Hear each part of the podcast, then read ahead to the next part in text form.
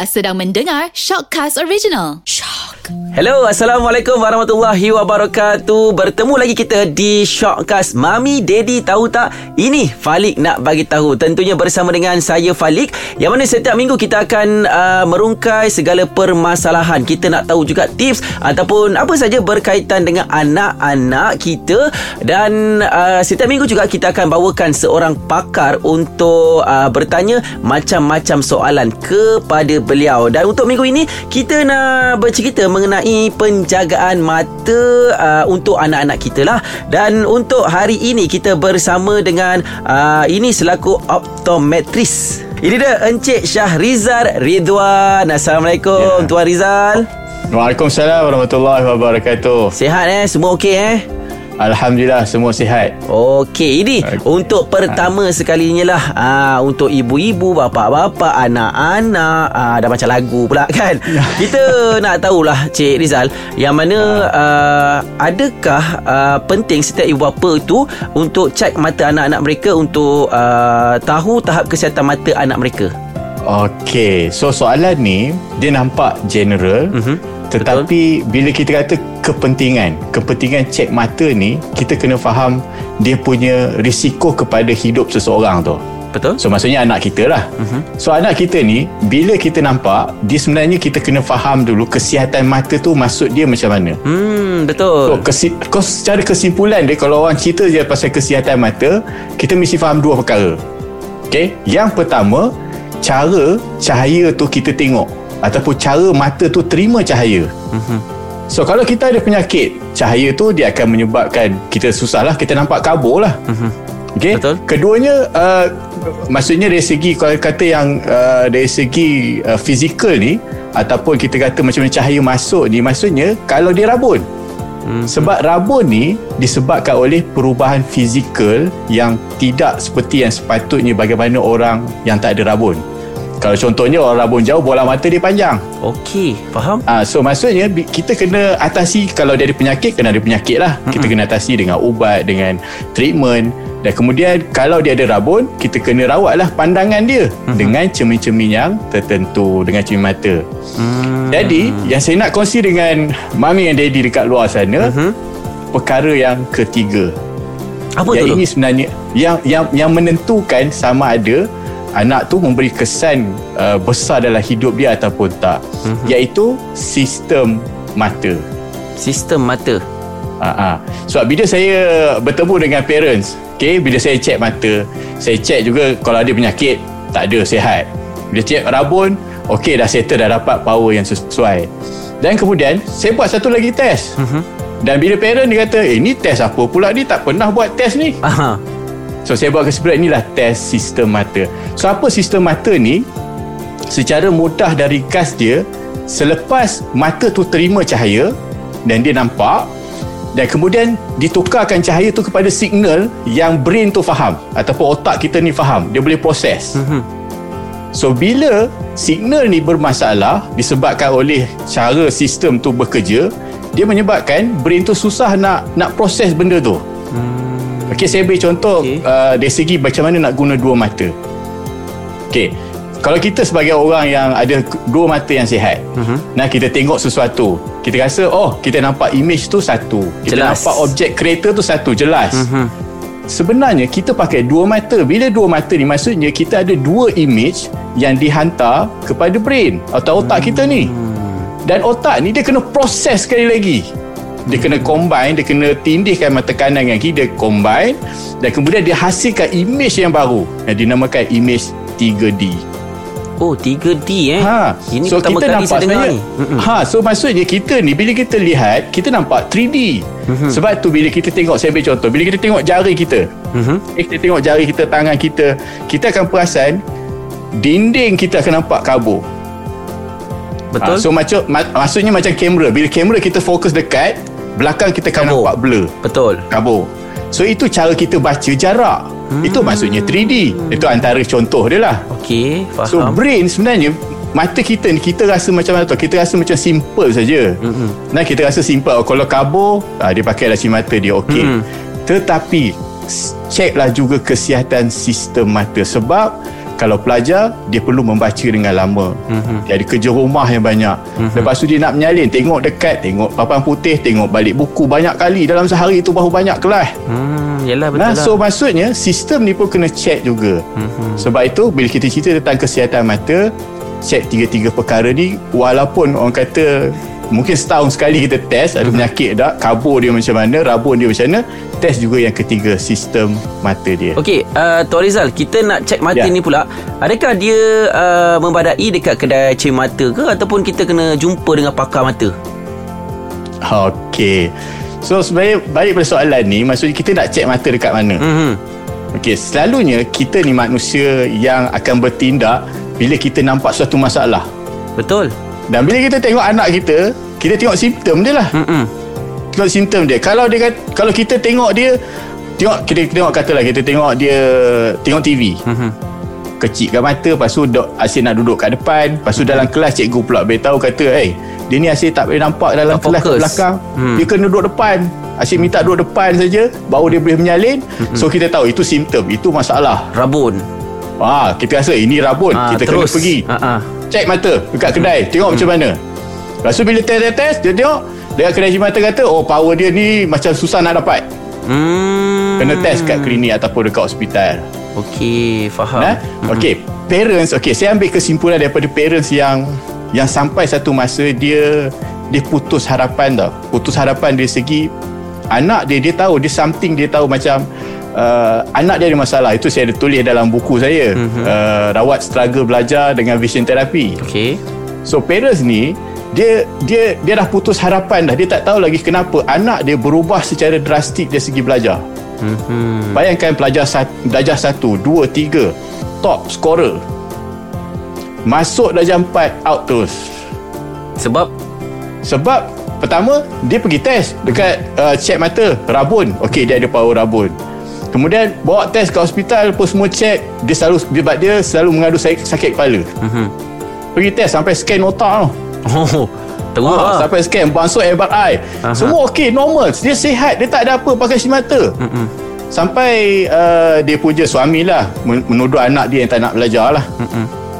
Tapi tu kata, suara ibu ni, dia punya sense tu sangat power. Betul, setuju. Dia tahu ada benda yang tak kena, bukan sebab anak tu. Dia kata, last sampai dia jumpa dengan saya, dia test, saya kata, saya cakap benda yang sama, kalau puan dah cek, dia penyakit tak ada, brain dia semua okey, rabun pun kita dah test.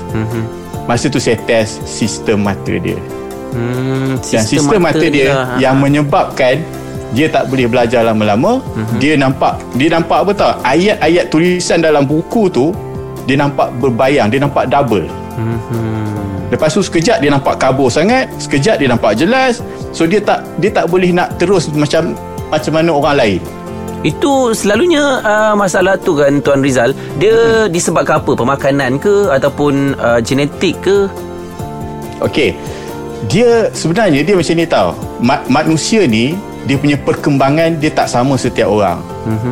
Sebab tu ada orang dia daripada kecil sampai besar dia ada asyik selalu sakit saja kan. Ada orang dia sihat saja, tak ada sakit pun. Betul. So dia berkait dengan perkembangan. So mata kita ni daripada kecil dia ada visual system. Dia ada sistem yang sebelum dia matang, dia kena, orang kata apa, dia kena matang lah. Dia kena proses, dia kena belajar macam mana guna dua mata, macam mana dia fokus sesuatu benda tu, kan, bagi jelas macam mana, berapa cepat dia boleh buat. Dan ada orang dia kurang bernasib baik, daripada kecil lagi dia tak ada sistem yang matang. So menyebabkan lepas tu pula tak ada orang siapa pun beritahu yang dia ada masalah tu. Dan orang tak boleh detect pun benda tu. Sebab biasanya, normalnya, kita hanya test dua benda, penyakit dan juga power rabun. Sebab itu pentingnya kena check yang sistem yang ini, sistem mata lah. Jadi kalau kita nak tahu yang mana anak-anak kita ni kan, Tuan Rizal, dia ada masalah mata tu macam mana pula? Adakah macam Tuan Rizal tadi cakap, dalam kelas pun nak kena duduk depan, lepas tu nak tengok jauh pun asyik terkecil mata dia kan? Ataupun mungkin ada tanda-tanda lain yang untuk kita tahu yang anak-anak kita ni ada rabun ataupun ada sakit mata dan sebagainya.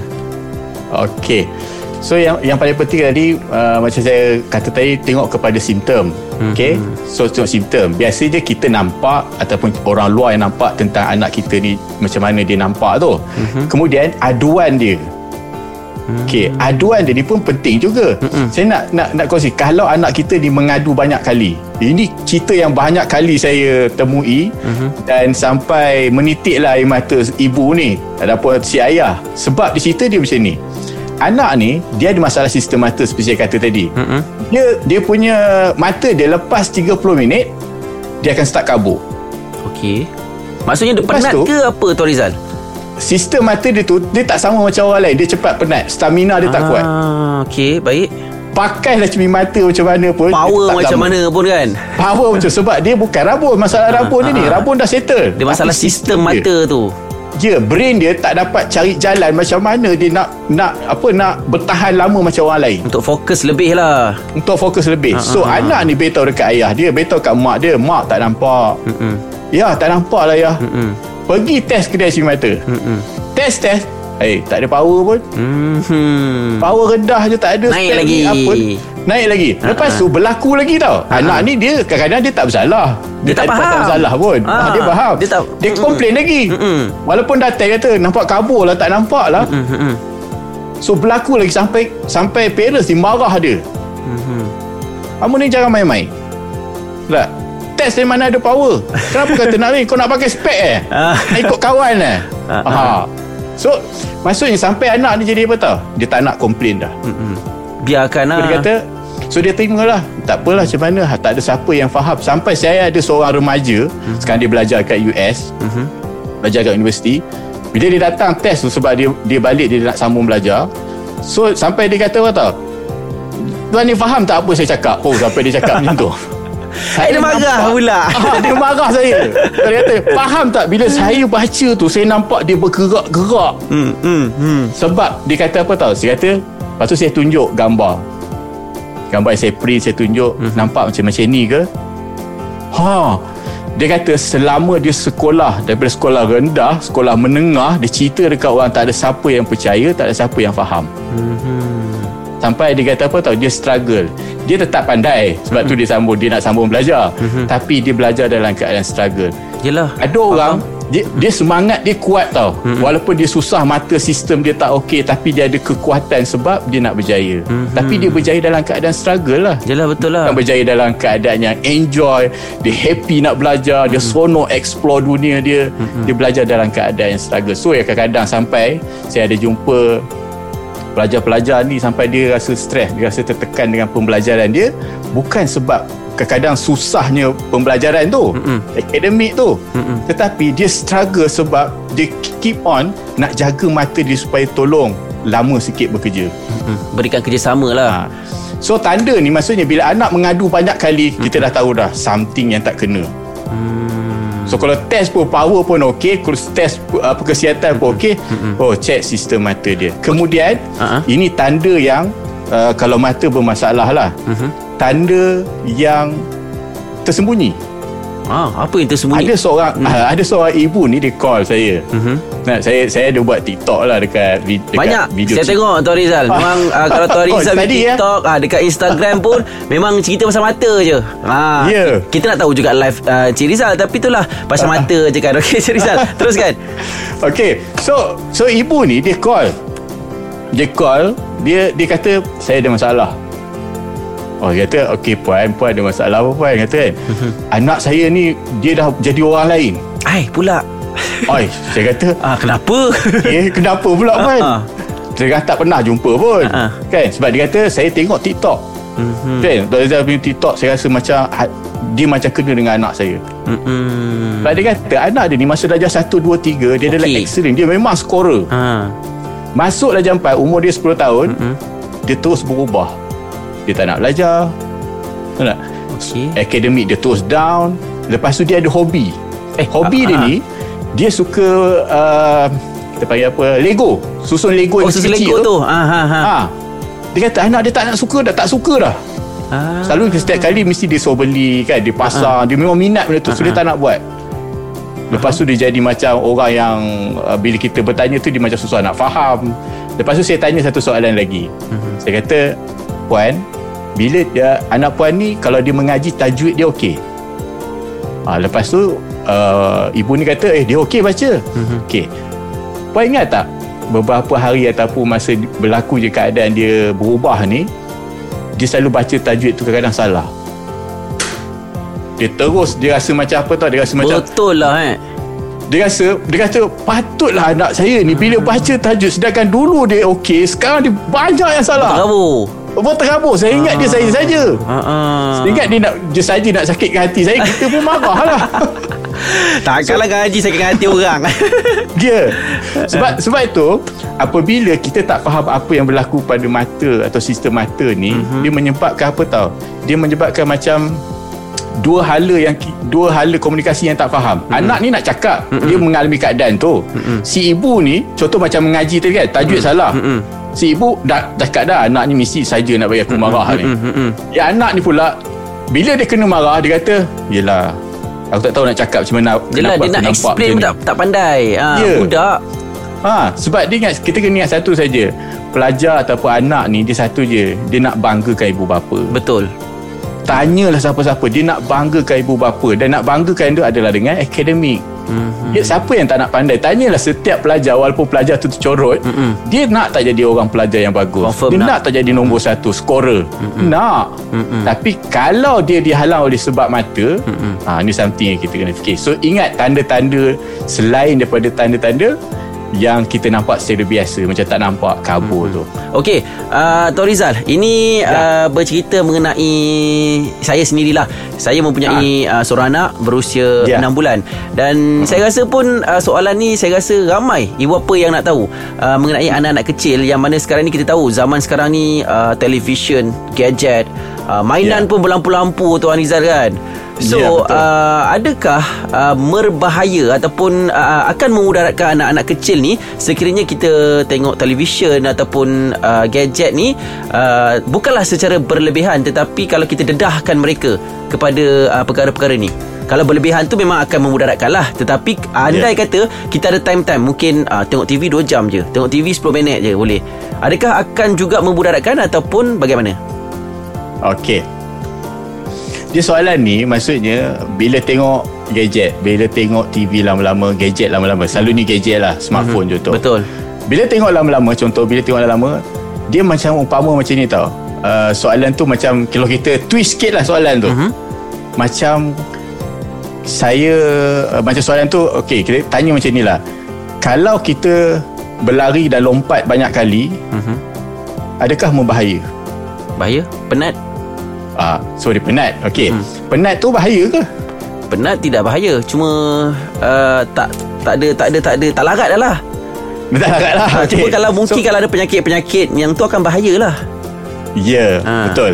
Okey. So maksudnya apa yang saya nak cuba sampaikan, sehingga hari ini, okey, walaupun ada orang kata boleh membahaya, merosakkan saraf apa semua, tak ada kajian yang membuktikan bahawa cahaya ataupun gadget tu bila kita tengok kan, dia boleh merosakkan mata. So ingat, perkataan rosak tu maksud dia macam mungkin saudara tu bermasalah, ataupun menyebabkan kadang-kadang sehingga kabur, sehingga tak boleh dipulihkan lagi. Perkataan rosak tu. Tetapi saya nak kata macam tuan cakap tadilah, penat, letih. Sebenarnya penat dan letih ni, saya ambil contoh, kalau orang tu kita suruh dia lompat ataupun berlari kan, ada yang boleh buat lama, ada yang boleh buat sekejap je. Betul. So bergantung kepada stamina. Betul. Dan stamina ni bergantung kepada training. Maksudnya environment dia macam mana pada masa tu. So mata kita ni bila macam betul situasi dia. Okey, bila tengok dekat. Sebenarnya yang menjadi isu dia bila melihat dekat. Bila tengok dekat lama-lama, saya nak beritahu antara tanda-tanda lah. Okey, antara tanda bila tengok gadget ni yang akan menyebabkan masalah pada mata. Okey, yang pertama sekali, sebab ini dikongsikan simptom yang paling banyak saya jumpa, yang kadang-kadang kita rasa tak ada kena kot dengan masalah mata. Okey, yang pertama, dia nak tutup sebelah mata bila dia tengok handphone. Oh, ada style pula. Ya, dia tutup sebelah mata. Dia tutup sebelah mata. Okey, dia nak main, sampai dia main game tutup sebelah mata. Ataupun dia kadang main game kat komputer, kadang tengok penyakit. TV. Ha, sebab apa? Macam saya cerita tadi, kan brain kita ni dia gunakan dua mata dan wujudkan satu image 3D. Itu proses, betul. Ya, sebab image 3D ni adalah satu level yang sangat tinggi nak hasilkan. Ah, pada mata tu, pada brain. So apa jadi bila dia asyik duduk tengok, mata dah start letih. Dia penat. So brain dia tak boleh dah nak kontrol pakai dua mata. So dia akan tutup sebelah. Ah, aku lega sikit. Betul. Okey, jom main. Sebab gadget ni dia ada satu keadaan yang dipanggil menyebabkan neurotransmitter dopamin. Alamak, term ni apa maksud, tu? Okay, dopamin ni maksudnya benda yang kita ketagih.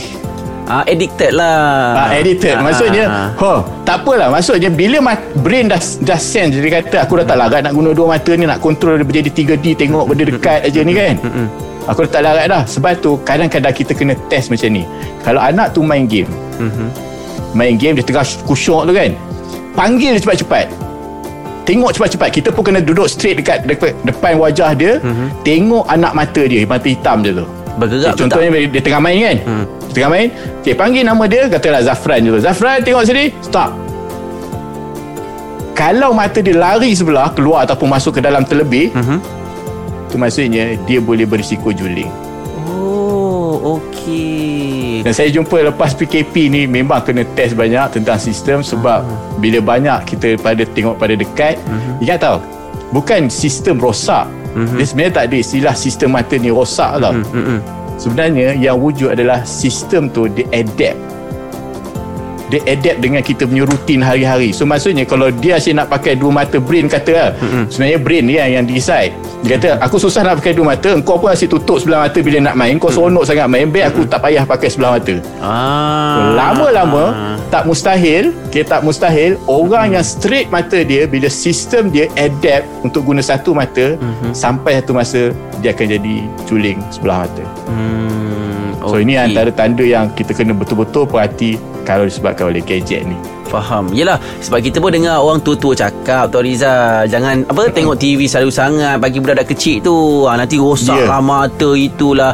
Jadi benda tu mitos je lah, Tuan Rizal. Mitos lah, tak ada apa-apa kaitan dengan akan menyebabkan masalah mata, Tuan Rizal. Kalau dari segi mata tu, dia tak adalah, tak ada kajian sains yang membuktikan dia beri impact atau merosakkan mata. Okey, itu sangat jelas. Dan ini kita nak tahu jugalah, mungkinlah ada sedikit tips daripada Tuan Rizal untuk ada amalkan pemakanan ke untuk jaga mata ni, ataupun ada suplemen ke, atau apa yang baiklah untuk mata ni, apa yang kita perlu amalkan selain daripada tidur lah. Saya tidur tahu kalau jaga mata ni. So dari segi makanan, dekat TikTok saya buat satu video tentang makanan lah. So dia macam ni, saya sentuh macam ni lah. Kalau sebut makanan dia tentang carrot, betul, itu selalu saya dengar. Ya, yeah. Dan carrot ni dia ada cerita dia sebenarnya start daripada propaganda.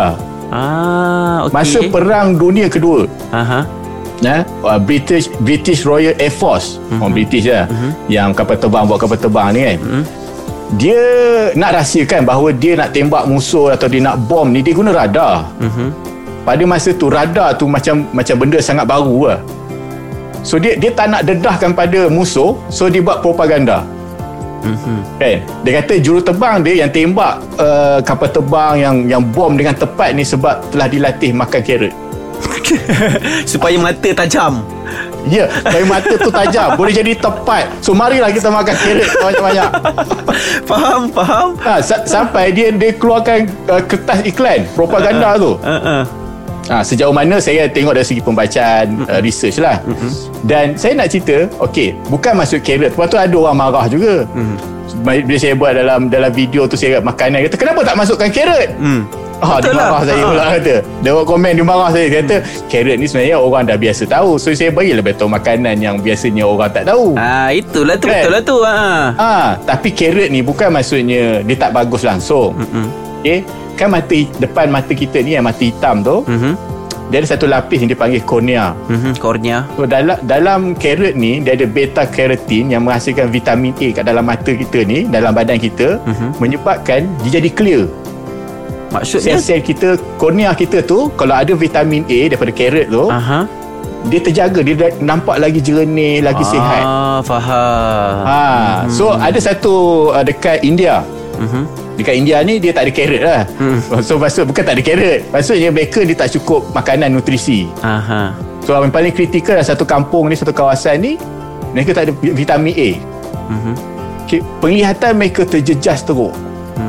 Yang kabur tak nampak waktu malam. Selalunya vitamin A ni dikaitkan dengan mata kita lah. Dalam mata kita ni ada satu protein saraf yang dipanggil rhodopsin.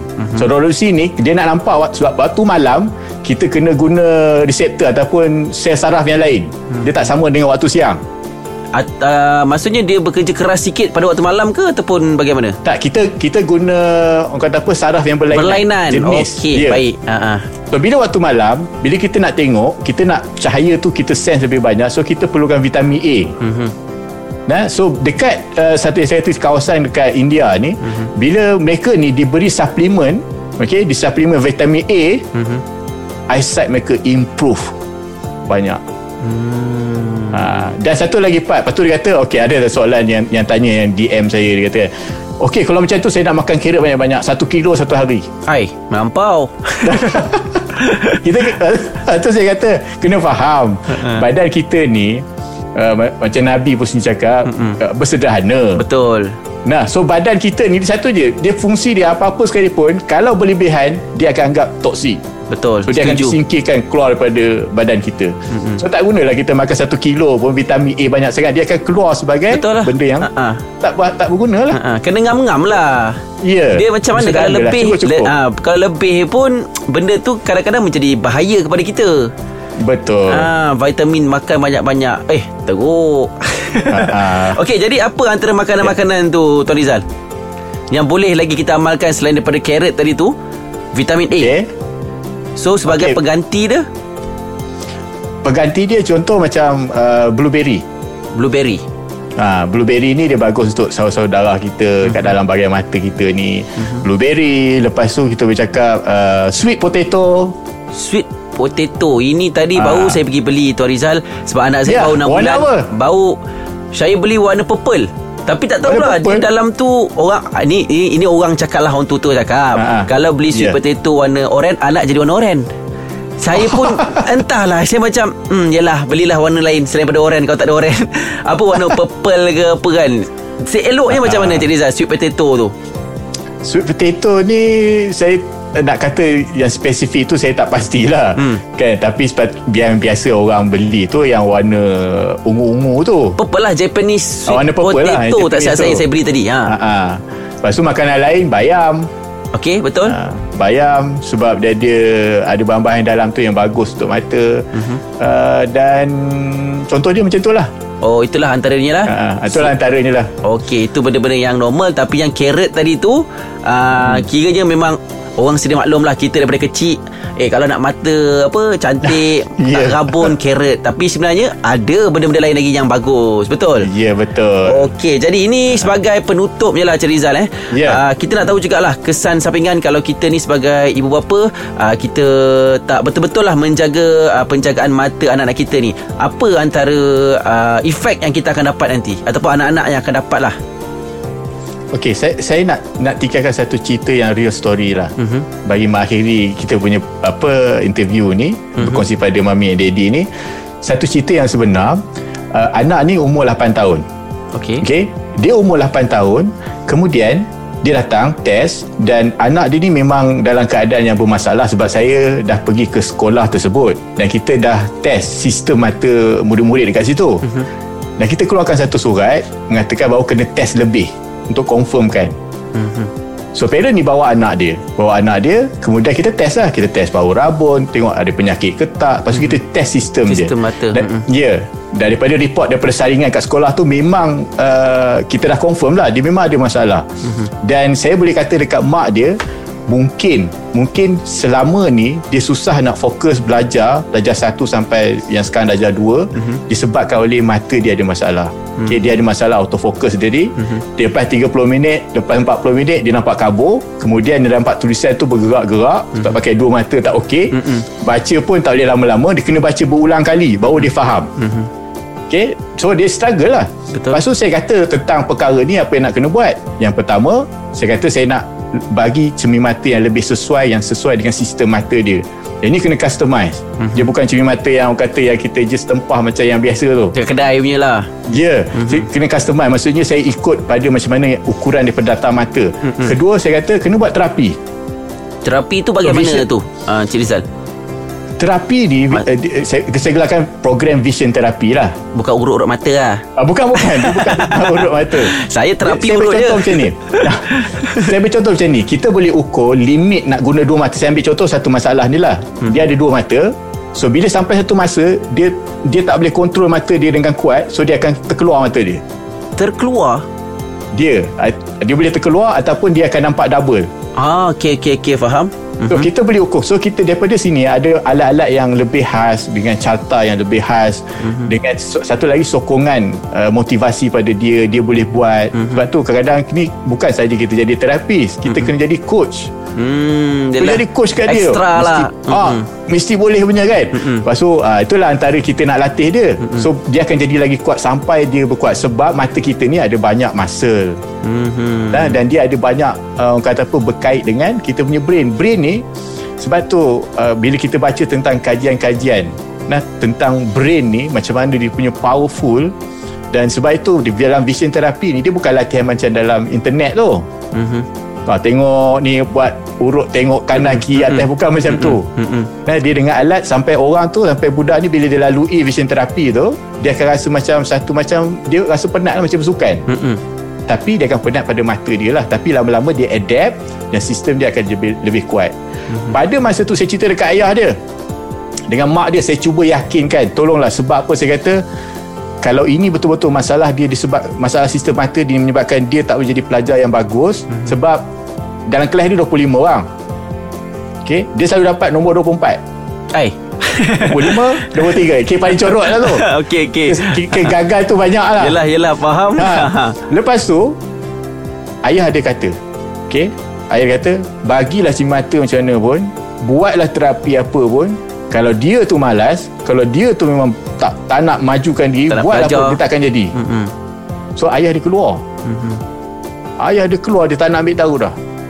Tapi mak dia stay. Macam saya kata tadi, saya jumpa banyak ibu yang ada insting, power, naluri yang kuat. Dia kata tahu anak dia kalau buat ni, usaha je. Jadi tak jadi kita tak tahu, tapi dia cukup yakin. Sebab saya cuba jelaskan, dan ibu dia yang stay. So bila ibu dia stay, dan saya ceritakan. Lepas tu dia kata, okey tak apa, buat saja. Macam dia lah, cermin yang lebih khas untuk dia, yang lebih sesuai. Lepas tu dia buat terapi dalam 3 bulan. Okey. Selalunya appointment selalu datang, mak dia datang, ibunya datang. Tapi pelik, pada lepas 3 bulan tu ayah yang datang. Saya dah cukup risau dah sebenarnya. Kang kena marah pula aku ni Kang. Apa yang dah jadi ni kan. Tapi performance semua okey. Dia settle latih, dia dah makin improve semua kan. Tapi anak ni dia trauma sikit lah. Sebab banyak orang label dia budak tak pandai, budak takkan berjaya, budak yang akan sampai bila-bila akan jadi macam tu. Sampai dalam terapi, kita kena coach benda ni. Kita kena atasi trauma lah dia. So ayah ni datang lepas 3 bulan. Bila ayah ni datang, dia tanya satu soalan. Dan soalan, apa awak dah buat kat anak saya? Garang betul dia. Takut saya. Okay, so saya ceritalah saya buat apa macam biasalah saya kata kan. Apa yang saya dah buat selama ni, bantu ni kan. Lepas tu dia buat satu kenyataan. Ayah dia buat satu kenyataan. Dia kata, patutlah anak saya ni selama ni bodoh sebab mata. Sebab dia nampak improve anak dia sampai anak dia dapat nombor 2 masa tu. Dia kata macam mana 3 bulan daripada nombor 2 yang last dalam kelas boleh ubah jadi nombor 2. Satu je, sebab sistem mata dia lebih cepat. Dan masa tu saya test, dia lebih bagus daripada orang kebanyakan. Sebab achievement kita nak macam tu. Sebab tu bayangkan kalau ibu dia tak stay. Betul. Ibu dia tak buat keputusan walaupun ayah dia tak setuju. Dah keluar dari kedai, ayah dia tak nak, dan ibu dia stay. Dia kata teruskan. Maksudnya soalan tadi kesan sampingan kan. Sebenarnya kalau disebabkan kesihatan mata, tak ada kesan sampingan. Dia kesan penuh pada hidup pelajar tu. Baik. Kalau dia masih kekal lagi bermasalah dengan mata dia, dan dia masih pelajar yang dikategorikan pelajar yang tercorot. Mungkin selama-lama hidup dia, dia akan fikir dia buat apa pun dia akan tercorot, dia takkan pandai, dan sepatutnya budak tu yang dah bertukar jadi pelajar A mungkin tak akan ada, orang kata apa, keyakinan penuh bahawa dia boleh berubah. Betul. So bila tercerita tentang mata, sebab itu ambil action yang betul-betul cepat. Jangan walaupun kata kabur kan, cepat-cepat buat. Sebab dia akan mempengaruhi hidup dia secara total. So kita nak anak kita pandai, kita nak anak kita berjaya, malah lebih berjaya daripada kita. Dan anak pun sendiri, dia nak banggakan kita. Dia nak kita rasa macam rasa bangga memiliki anak yang cemerlang, yang bagus. Besarkannya kan. Ya. Yeah. So bila dua-dua ni kan faham tentang kesihatan mata, tahu dia adalah satu komponen yang sangat penting kepada pembelajaran. Sebab itu saya nak sudahkan dengan kesimpulan. Okey, ini kita dengar. Okey, saintis. Dia macam quotes lah. Mungkin kesimpulan dan juga sedikit nasihat lah daripada Tuan Rizal lah sebagai penutup. Ya. So maksudnya saintis ni dia kata kita tahu bahawa kita ada satu otak. Betul. Okey. Dan saintis ni kata kalaulah kita ada dua otak. Okey. Oh ya, kalau kita ada dua otak, maksudnya otak kedua itu adalah mata. Okey. So maksudnya pentingnya mata tu, sebab tu kenapa kalau kita tengok dari segi fizikal kejadian mata ni, dia sangat hampir antara deria yang paling hampir dengan mata. Betul. Sebab mata pun saraf dia terlalu banyak berbanding dengan deria yang lain. Sebab tu bila kita nampak satu benda kan, kita lihat, kita nampak jelas apa semua, kita ingat simple saja mata tu, nampak kabur tak kabur, sakit tak sakit, okey kita settle dengan senang je. Sebab tu kalau kita dapat letakkan dalam mindset kita bahawa mata paling penting untuk belajar untuk anak. Setuju. Nak tak nak kena pasal mata, kena usaha, cari pakar yang boleh buat. Dan kalau boleh, kalau kata macam nak test mata, request, minta, boleh tak cek sistem mata anak saya, boleh tak tengok macam mana mata dia ni bekerja bila dia buat kerja dekat, bila dia membaca. Request. Kalau orang tu kata oh saya tak boleh buat, cari sampai jumpa. Tak dapat jumpa, mai datang Kuala Kangsar, insyaAllah. Kuala Kangsar itu saja. Okey, Tuan Rizal, mungkinlah kalau kita nak tengok tips-tips Tuan Rizal berkaitan dengan mata ni, dekat mana kita tengok Tuan Rizal? Dengar cerita ada TikTok, ada Instagram, jual lah sikit Tuan Rizal. Okey, bagi mami dan daddy dekat luar sana, kalau nak tahu lebih tips saya akan berkongsi, boleh pergi kepada page saya, page Facebook Syahrizal Ridwan optometrist. Boleh pergi kepada Instagram saya Syahrizal Ridwan juga, TikTok, Twitter. Tapi yang saya aktif sekarang ni paling banyak Facebook dengan TikTok lah. Tapi TikTok nombor 1 lah. Itu paling ramai view dan kiranya positive feedback lah juga kan Tuan Rizal kan. Ya, betul. Okey, jadi itu dia cerita mengenai mata, yang mana mata ni bukan kita perlu tahu mengenai cermin mata kita pakai ke, ataupun mengenai carrot ke kan. Tapi sebenarnya dia lebih besar, lebih luas dan lebih penting mengenai sistem mata anak-anak kita sendiri. Betul Tuan Rizal Ya, betul. Alright. Setuju. Baik, terima kasih kita ucapkan kepada Encik Syahrizal Ridwan selaku optometris kita. InsyaAllah semoga apa yang Tuan Rizal kongsikan pada hari ini untuk pendengar-pendengar kita memberikan manfaat. Dan seterusnya kita pun tak adalah pandai-pandai nak buat kan. Ya, betul. Okey, terima kasih Encik Syahrizal. Okey, jumpa lagi InsyaAllah.